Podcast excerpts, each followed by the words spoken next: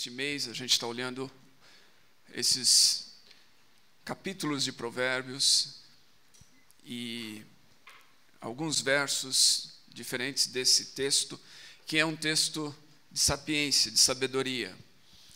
Nós já o introduzimos, mas é sempre bom lembrar, Provérbios é atribuído a Salomão, muito embora nem todo o livro e nem todos os provérbios que estão aqui são provérbios de Salomão. Mas Salomão, nas Escrituras, é símbolo de sabedoria. Salomão é aquele rei, filho de Davi, que quando assumiu o trono, Deus apareceu a ele e lhe fez a pergunta que talvez muitos de nós gostaríamos de ouvir na vida. Deus disse a Salomão, olha, o que é que você deseja? Pede-me o que você quiser e eu vou te dar. É uma coisa esquisita aí. E quantos de nós não gostaríamos de ouvir isso? Quantos de nós não gostaríamos de que Deus se aproximasse de nós e falasse da mesma maneira, pede-me o que você quiser e eu te darei? E Salomão teve esse privilégio, e nós lemos no texto de 1ª Reis que ele pediu sabedoria. Ele reconheceu ser um jovem com uma grande tarefa nas mãos, substituir o seu pai, o grande rei Davi, e governar um povo tão grande e uma nação, né, um império tão grande e tão poderoso. E ele reconheceu, então, que ele precisava de sabedoria, ele pede sabedoria, a Bíblia diz que Deus deu a ele sabedoria, e deu a ele não só sabedoria, mas muito mais coisas além da sabedoria. Aquilo que ele não pediu, ele recebeu também. E a Bíblia vai descrever essa sabedoria de Salomão lá em 1ª Reis, capítulos 3 e 4 e 5. Ela vai descrever essa sabedoria de Salomão como algo que chamava a atenção das pessoas. E ela vai dizer que ele, então, compôs 3.000 provérbios, 1.005 canções, ou hinos, ou cânticos, e fez tantas outras coisas incríveis com a sua sabedoria. Então, nas Escrituras, Salomão é símbolo de sabedoria. Quando a gente se depara com esse texto de Provérbios, a gente tem, então, ele é atribuído a Salomão, muito embora temos provérbios de Agur, de Lemuel e de outros sábios. No capítulo 3, a gente vai encontrar aqui algo muito interessante, que eu gostaria de chamar hoje, se eu fosse atribuir um título a essa reflexão, a esse sermão, escolha bem. E aqui fala sobre algumas escolhas que eu considero fundamentais para a vida. Essa semana eu estava lendo o noticiário, e eu costumo ler e ouvir noticiário, e às vezes, nem sempre as coisas são boas, né? E era uma notícia triste de uma jovem de 20 anos que morreu no final do ano. Tantas morrem todas as semanas, mas essa jovem morreu no final do ano aqui em São Paulo. O título me chamou a atenção da notícia. Ela morreu no tribunal do crime. E aí eu decidi ler a história. E ao ler a história, eu me deparei com a seguinte declaração da sua irmã, da irmã dessa jovem de 20 anos, dizendo a respeito dela, a irmã dizia, ela era tida pelos familiares como uma mulher de personalidade forte e difícil seguir conselhos dos outros. Quando ela engatava alguma coisa, ela batia o pé e seguia nessa ideia até o fim. Personalidade forte, difícil seguir o conselho dos outros. Quando decidia algo, ela seguia na ideia até o fim. E quando eu li isso, eu fiquei pensando, como pode ser terrível viver uma vida sem seguir conselhos? Como pode ser terrível, como pode ser trágico o fim daquele que não para ouvir conselhos das pessoas ao seu redor, daquele que decide algo e segue nessa direção sem dar atenção àqueles que estão tentando alertá-lo de que esse caminho pode não ser bom. E eu quero dizer para vocês, os Salmos dizem assim, fui moço e agora sou velho. Fui moço e agora sou velho, eu digo para vocês, né? Eu já não sou mais tão moço assim, eu já estou... Aí, já passei a barreira dos 50. Eu quero dizer para você, quando a gente é jovem, a gente costuma não ouvir as pessoas. A gente acha que todo mundo está querendo podar a gente, está querendo se meter no nosso caminho, na nossa vida, não está querendo deixar a gente viver a vida. E às vezes a gente deixa de ouvir pessoas que nos amam, que se importam conosco, que querem o melhor para nós. Às vezes elas estão enxergando coisas que nós não estamos enxergando. E não ouvi-las pode ser fatal, pode ser tremendamente perigoso. O jovem Harry Potter, na escola da magia, recebeu o seguinte conselho, ou a seguinte declaração: são as escolhas, Harry, que revelam o que realmente somos, muito mais do que as nossas qualidades. São as escolhas, Harry, que revelam o que realmente somos. O grande filósofo Jean-Paul Sartre diz que nós somos as nossas escolhas. Daí a importância de fazermos boas escolhas. Nós somos as nossas escolhas. O puritano inglês Thomas Watson definiu a religião não como uma questão de sorte, ou chance em inglês, mas como de escolha, ou choice. A religião, a espiritualidade, quando ele fala de religião, ele está falando da espiritualidade.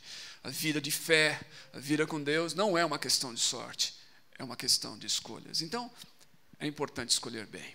Nessa manhã, olhando para o texto de Provérbios 3, eu gostaria de propor a você quatro escolhas fundamentais na vida, se você vai viver uma vida plena, uma vida bem-sucedida, uma vida de shalom, uma vida de paz, de segurança, uma vida que vai cumprir com o seu propósito. Há aqui quatro escolhas nesse texto que eu considero importantes. A primeira delas é óbvia dentro do texto que a gente está olhando e dentro dessa série: escolha a sabedoria. Como nós já falamos aqui, o Provérbios nos apresenta a sabedoria ou a tolice. Na semana passada a gente falou sobre tolice, não seja tolo. Mas porque nós encontramos isso. De fato, a sabedoria ela é personificada no texto de Provérbios. A gente encontra a senhora sabedoria aqui, a dama sabedoria. A sabedoria como uma dama, como uma senhora, como uma mulher virtuosa e bela, que se apresenta a nós e que se oferece a nós. Mas a tolice também se apresenta como uma dama sedutora, que tenta nos atrair, que tenta nos desvirtuar do caminho, que tenta nos levar para a destruição. Então há uma escolha, vamos escolher, que dama vamos escolher? A sabedoria ou a tolice? Qual delas vai determinar o nosso futuro, a nossa vida e o nosso caminho? Escolha a sabedoria. Escolha a sabedoria. Provérbios 3:1 diz assim, que a sabedoria chega a nós nessa escolha através da instrução daquelas pessoas que nos amam. Aqui nós encontramos o terceiro apelo paternal desse livro. Cantamos hoje aqui uma canção que fala que Deus é um bom pai, um bom pai para nós. E aqui no texto de Provérbios nós encontramos a sabedoria vindo a nós através da instrução, do conselho de um pai para o seu filho, que diz assim: meu filho, não se esqueça da minha lei. A palavra Torá aqui tem o sentido de instrução, não é a lei como ela está lá nas escrituras, a lei de Moisés, mas a instrução de um pai de acordo com os preceitos de Deus. Ele está dizendo assim: não se esqueça disso, guarda no seu coração, guarda, aquilo que eu estou instruindo para você, guarda lá dentro. É bem interessante isso. Salmo 119, falando para o jovem, como que o jovem pode manter puro o seu caminho? Diz assim: ele pode manter puro o seu caminho se ele seguir os mandamentos de Deus. E fala assim, versículo 11: eu escondi a tua palavra no meu coração para não pecar contra ti. Guarda no coração. Por que o coração? Porque o coração, Provérbios 4:23 diz que é a fonte da vida. Sobre todas as coisas que você deve guardar, proteger, proteja o seu coração, porque dele procedem as fontes da sua vida. No pensamento hebraico, o coração era o centro das emoções, era o centro da vontade, era o centro da percepção e do discernimento. Então, essas instruções precisam ser acolhidas e guardadas no seu coração. Não se esqueça disso, meu filho, guarda. a minha instrução, guarda no seu coração os meus mandamentos, pois eles, versículo 2, prolongarão a sua vida por muitos anos. A expectativa no pensamento hebraico era que uma vida longa seguia aquele que obedecia a Deus. Vida longa era a consequência, era o resultado, era a expectativa normal, natural daquelas pessoas que obedeciam e seguiam os mandamentos de Deus. Em Êxodo 20, versículo 12, diz assim: honra o teu pai e a tua mãe. Para quê? Para que você tenha uma vida longa, para que se prolonguem os seus dias. Honra o teu pai e tua mãe. Ouça a instrução, acolha a instrução do teu pai e tua mãe, daqueles que te amam. Porque se você fizer isso, eles estão instruindo vocês dentro do pensamento hebraico, de acordo com a Torá, com a lei de Deus, os seus dias serão longos também. Então essa era uma expectativa, por isso a gente encontra aqui, se você acolher esse mandamento, eles prolongarão a sua vida e lhe darão prosperidade e paz. Shalom, palavra novamente que tem a ideia de bem-estar, de saúde, de plenitude, ou daquilo que nós chamamos em nossos dias de sucesso. Todo mundo está atrás do sucesso. Está dizendo aqui, receba a instrução, acolha a instrução, guarde a instrução no seu coração, porque a sua vida vai ser bem-sucedida, em outras palavras. Versos 7 e 8 diz assim: não seja sábio aos teus próprios olhos. A gente tem opção, a gente pode ser sábio aos olhos de Deus, com a sabedoria que vem de Deus, seguindo a instrução de Deus, ou aos nossos próprios olhos. Diz aqui, não seja sábio aos seus próprios olhos, mas tema o Senhor. O temor do Senhor é o princípio da sabedoria. Tema o Senhor e evite o mal, separe-se do mal. Verso 8, isso vai te dar o quê? Saúde para o corpo.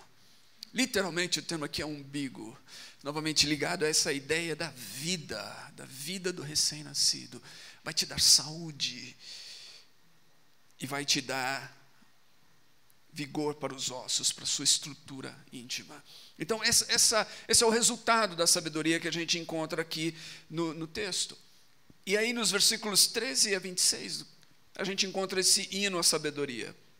Assim como a gente ouviu aqui nessa manhã, um outro hino à sabedoria, no capítulo 8, a gente encontra aqui um hino à sabedoria nos versículos 13 a 26.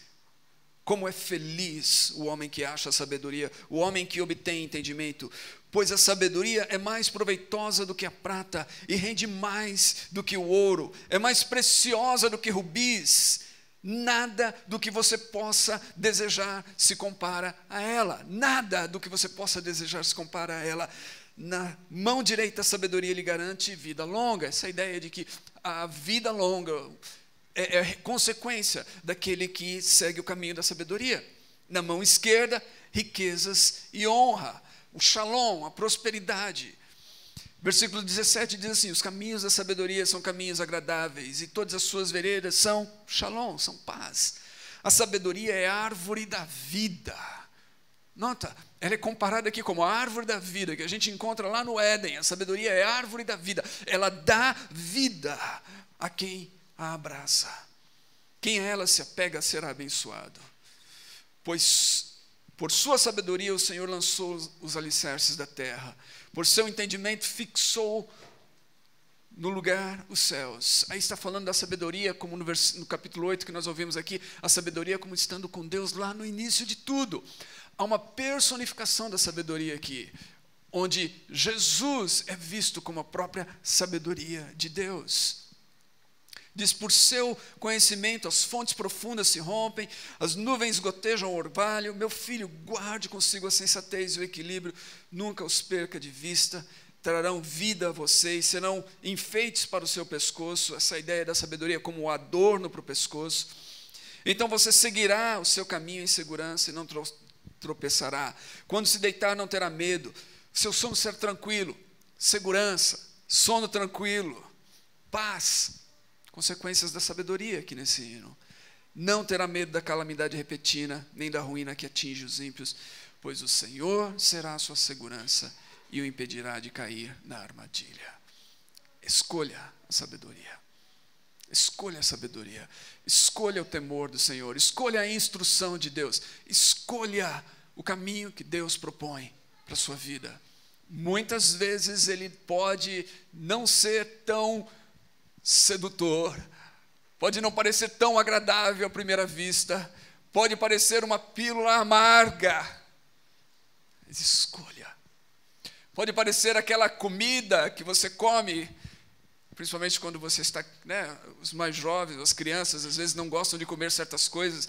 É engraçado ver assim, você oferece alguma coisa para a criança fala assim, não gosto. Aí você pergunta, mas você já provou? Não, mas eu não gosto. Eu nunca provei, mas eu não gosto. Quantos de nós podemos nos lembrar de coisas que nós não gostávamos de comer e que hoje nós gostamos, né? Passamos a gostar com o decorrer dos anos. Às vezes, aquilo que Deus está propondo para nós parece um negócio desagradável. A gente nem provou, mas a gente rejeita. Mas é Deus, é o bom Pai que nos ama, que está dizendo para nós, siga por esse caminho, siga nessa direção. Você vai ter uma vida plena, você vai ter uma vida bem-sucedida. Não rejeite o meu conselho. Acolha o meu conselho e siga essa direção, escolha a sabedoria. Segunda coisa que o texto nos propõe aqui é escolher o amor. Escolha o amor. Provérbios 3, versículos 3 e 4 diz assim, que o amor e a fidelidade jamais o abandonem, prenda-os ao redor do seu pescoço como um adorno, escreva-os na tábua do seu coração, novamente. Não só alguma coisa intelectual, mas alguma coisa que atinge o íntimo do nosso ser, o nosso coração. Escreva-os na tábua do seu coração. E é interessante aqui que a gente vai encontrar amor e fidelidade, esse binômio nas Escrituras que é o nome do próprio Deus. Êxodo capítulo 34, verso 6, como Deus se apresenta a Moisés, como Deus se revela e diz assim que o nome dele, quem ele é amor e fidelidade. Esse é o nome de Deus.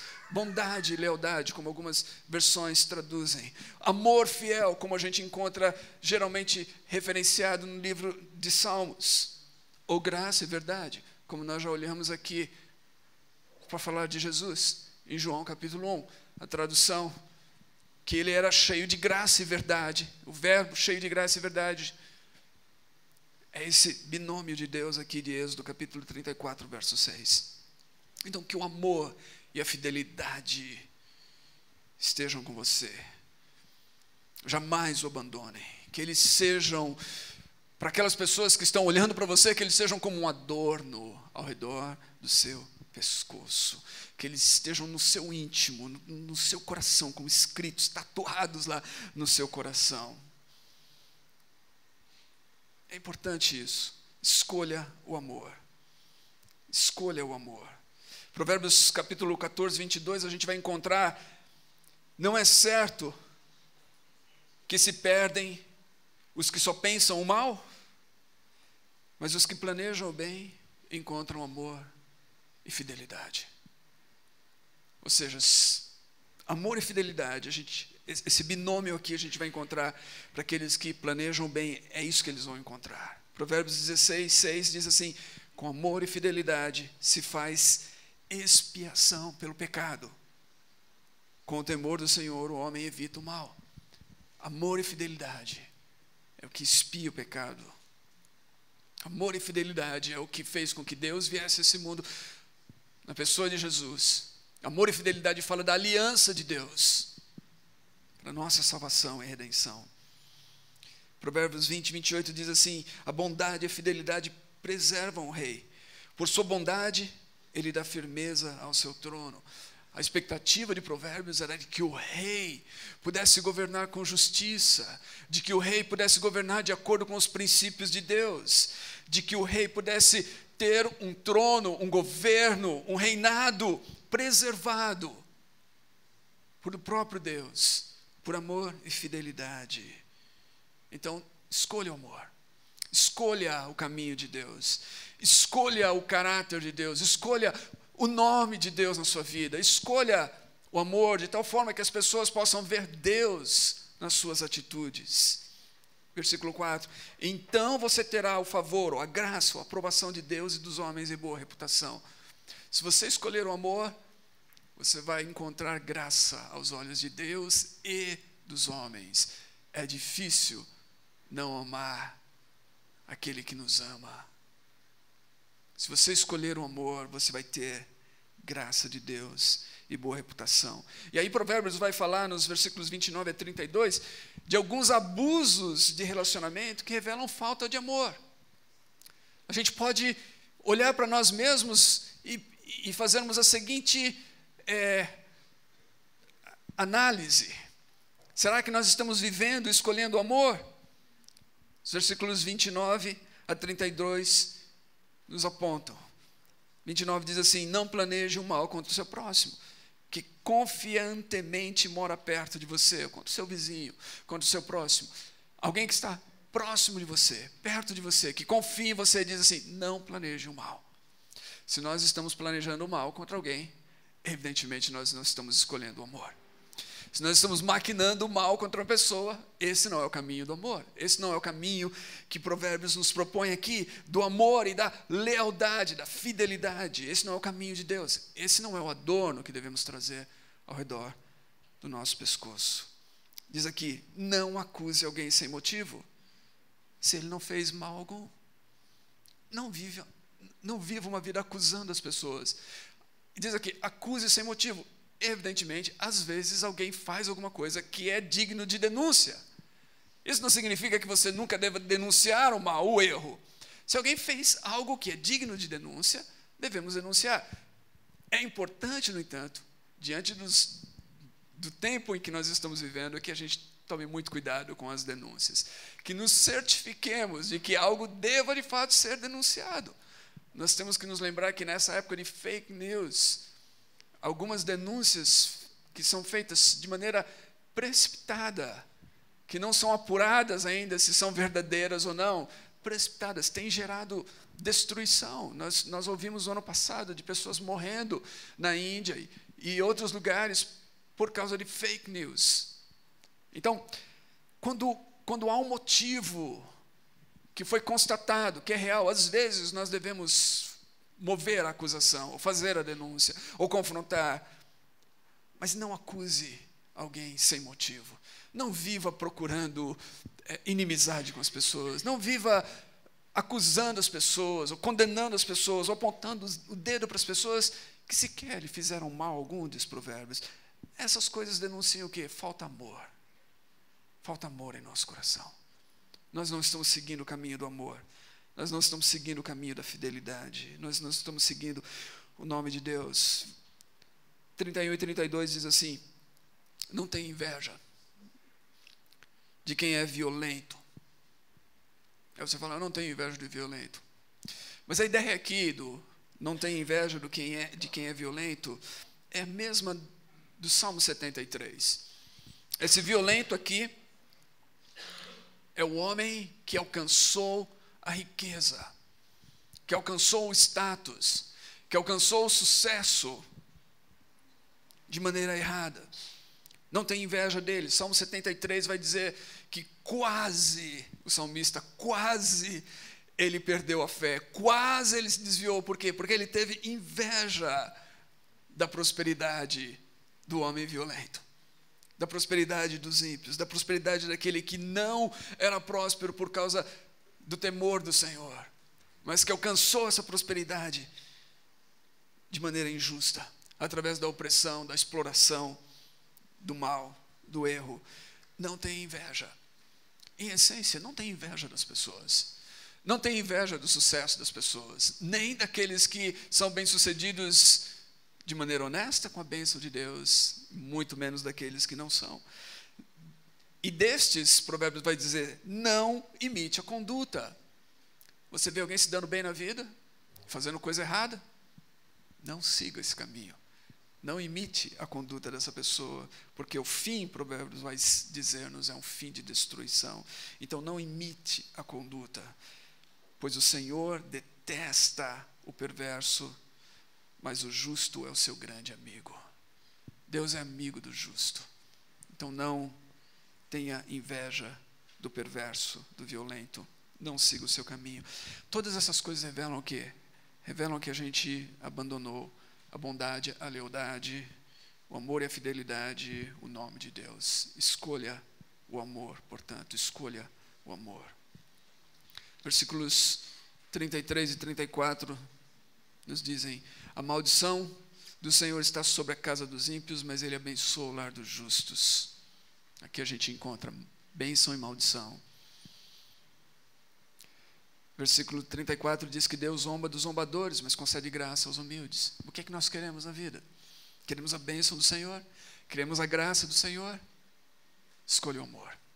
Escolha o caminho do Senhor. Escolha o nome do Senhor. Escolha o caráter do Senhor. O caráter do Senhor, o nome de Deus, o modo como Ele se revela é amor e fidelidade. Use isso como um adorno na sua vida. Demonstre isso através das suas ações, das suas atitudes, do modo como você trata o seu próximo.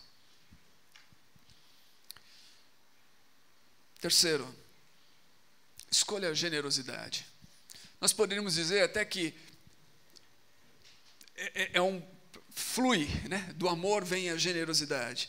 Versículos 9 e 10 de Provérbios dizem assim: honre o Senhor com todos os seus recursos e com os primeiros frutos de todas as suas plantações, com a melhor parte de tudo que produzir. Os seus celeiros ficarão plenamente cheios e os seus barris transbordarão de vinho. Honre o Senhor com os seus recursos. Honre o Senhor com o fruto do seu trabalho. Aqui está falando dos primeiros frutos ou das primícias da plantação. Eu, sinceramente, acho que não são muitas as pessoas aqui que têm uma plantação. Eu acredito que a maioria de nós aqui, a nossa plantação é o mercado, onde nós compramos, ou a feira, ou alguma coisa assim. Mas, no contexto aqui, está dizendo assim: honre o Senhor com o fruto do seu trabalho, do seu esforço. Eu acredito que todo mundo aqui trabalha. Se você não trabalha, não coma, diz Paulo. Se você não trabalha, né, arrume um trabalho, arrume um emprego.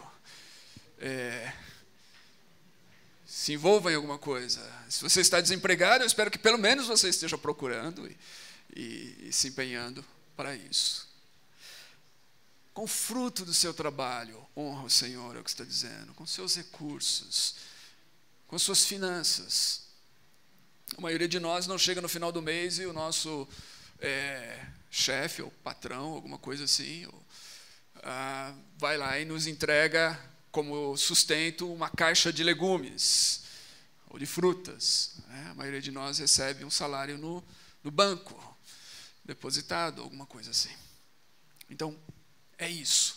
Isso é o que você recebe. Esses são os seus primeiros frutos. Essa são as suas primícias. Honre ao Senhor com elas, diz Provérbios. Em outras palavras, escolha a generosidade. A generosidade aqui, nesse caso, é para com Deus. Você fala assim: mas Deus precisa da minha generosidade? Não, Deus é dono de todas as coisas. De fato, você precisa de Deus. Não há nada que a gente possa dar para Deus que a gente não tenha recebido dele, em primeiro lugar. Davi diz isso. Quem sou eu, Deus, para te dar alguma coisa? Tudo que eu tenho vem do Senhor. E é exatamente isso. Nada que a gente tenha, nós temos sem que Deus tenha nos dado. Então, Deus não precisa. Deus é gracioso, generoso para conosco, no sentido de derramar sobre nós grandes bênçãos e tudo mais. A igreja de Deus precisa da nossa generosidade, porque Deus escolheu que através da nossa generosidade sua obra fosse sustentada. Nesse tempo aqui, quando fala das primícias, é bem interessante isso, porque está falando do sustento daqueles que serviam como sacerdotes no templo. Basicamente isso. E hoje em dia, a igreja do Senhor, a igreja da qual nós fazemos parte, essa comunidade, por exemplo, aqui, ela é sustentada pela generosidade dos fiéis da igreja, daqueles que são membros e parte da igreja. No final do ano, nós tivemos uma assembleia aqui, nós mostramos na assembleia os nossos recursos, e houve espanto entre alguns aqui a olhar os nossos recursos, né? Espanto, não espanto de que nós estamos cheios de recursos. O espanto aqui era pela falta de recursos. O espanto aqui era justamente por quão pouco nós temos e o que é feito com tão poucos recursos. Então, que sejamos generosos, que possamos olhar e pensar como que a gente pode contribuir com generosidade. Tem um sermão do ano passado que foi pregado aqui sobre a graça da generosidade. Se você quiser ouvir, está lá no YouTube, mas seja generoso. Provérbios diz assim que devemos ser generosos para com Deus. Mas não só isso, devemos ser generosos para com o próximo. Versículos 27 e 28 diz assim: quando lhe for possível, não deixe de fazer o bem a quem dele precisa. Deixar de fazer o bem quando você pode fazer o bem é pecado. Esse é o pecado por omissão, é o clássico pecado por omissão nas Escrituras. Aquele que pode fazer o bem e não o faz, peca, diz as Escrituras. Então o Provérbios está dizendo aqui, quando você tem possibilidades e você encontra alguém que precisa, que está precisando de algo, e você pode fazer, não deixe de fazer, não deixe de fazer, não peque por omissão, não diga a essa pessoa, não diga ao seu próximo, volte amanhã e lhe darei algo, se você pode ajudá-lo hoje. Você pode ajudar hoje, você pode ajudar agora, ajude agora. Não peça para voltar amanhã, diz Provérbios. Seja generoso. Manifeste essa generosidade em repartir com o próximo. Provérbios 11, versículos 24 e 25 diz assim: há quem dê generosamente e vê aumentando suas riquezas. Note que se você é generoso, você vai receber a bênção de Deus. Quem é generoso prospera. Quem tenta reter não prospera, pelo menos não com a prosperidade das Escrituras, que é muito mais do que apenas você ter mais dinheiro e tudo mais. Prosperidade das Escrituras tem a ver com o shalom, tem a ver com a qualidade de vida que você vai experimentar. Então quem é generoso recebe isso. Outros retêm o que deveriam dar. Note, eles deveriam contribuir, eles retêm e caem na pobreza. O generoso prosperará. Quem dá alívio aos outros, alívio receberá. Seja generoso. Provérbios 22, 9 diz assim: quem é generoso será abençoado, pois reparte o seu pão com o pobre. Seja generoso para com Deus. Seja generoso para com as pessoas que estão necessitadas. Seja generoso para com o pobre. Seja generoso para com aquele que precisa da sua ajuda. E você pode ajudar. Não deixe de ajudar. Então a generosidade para com a igreja revela esse nosso compromisso de honrar a Deus. A generosidade para com o próximo revela um coração piedoso, um coração segundo Deus. A piedade é a vida de acordo com Deus. Ela revela um coração segundo Deus, cheio de compaixão e de misericórdia, assim como Deus é. Escolha a generosidade.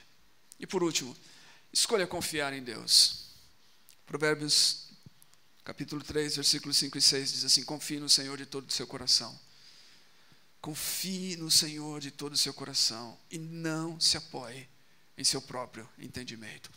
Algumas versões antigas usam a ideia de não se estribes, que é a ideia do estribo do cavalo, onde você apoia os pés para montar o cavalo. Não se estribe ou não se apoie no seu próprio entendimento. Todo ser humano busca um ponto de apoio. Nós vivemos buscando um ponto de apoio para a nossa vida. Algo onde nós podemos nos firmar, nos apoiar, encontrar sustentação, referência. O provérbio está dizendo que nós não devemos buscar esse ponto de apoio em nós mesmos. Que, na verdade, nós deveríamos buscar esse ponto de apoio em Deus. E que deveríamos confiar nele de todo o nosso coração. Depender inteiramente, totalmente dele. Versículo 6, reconhecendo em todos os nossos caminhos, reconhecendo que Deus está presente conosco em toda a nossa vida, aplicando as coisas que nós aprendemos, a sabedoria que nós aprendemos, o amor que recebemos dele, a generosidade para com o próximo e o compromisso de honrá-lo com tudo que temos, aplicando isso em tudo aquilo que nós fazemos. E diz que ele endireitará as suas veredas. Essa é a recompensa. Ele vai endireitar as suas veredas. Provérbios 16, versículos 1 e 2 diz assim: ao homem pertencem os planos do coração, mas do Senhor vem a resposta da língua. Consagre ao Senhor tudo o que você faz e os seus planos serão bem-sucedidos. Quando você confia em Deus, você planeja a sua vida em submissão a Deus. Você planeja a sua vida consagrando a Deus os seus planos, conversando com Deus. Deus, eu estou pensando em fazer isso. Deus, eu quero a tua direção, me mostre, direcione os meus passos, guie-me. Se isso não vem do Senhor, me impeça. Se essa porta não é tua, feche. Eu quero seguir aquilo que o Senhor quer para a minha vida.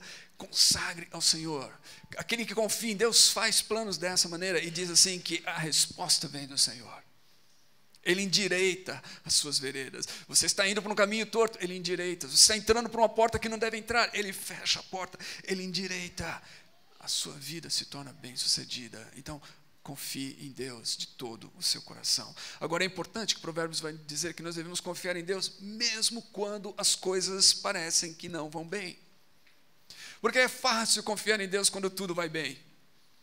É fácil confiar em Deus quando estamos desfrutando da prosperidade, da bênção, da saúde, de tantas outras coisas. É fácil confiar em Deus. Mas às vezes, na vida, as coisas não vão bem, e devemos continuar confiando em Deus, mesmo quando elas não vão bem.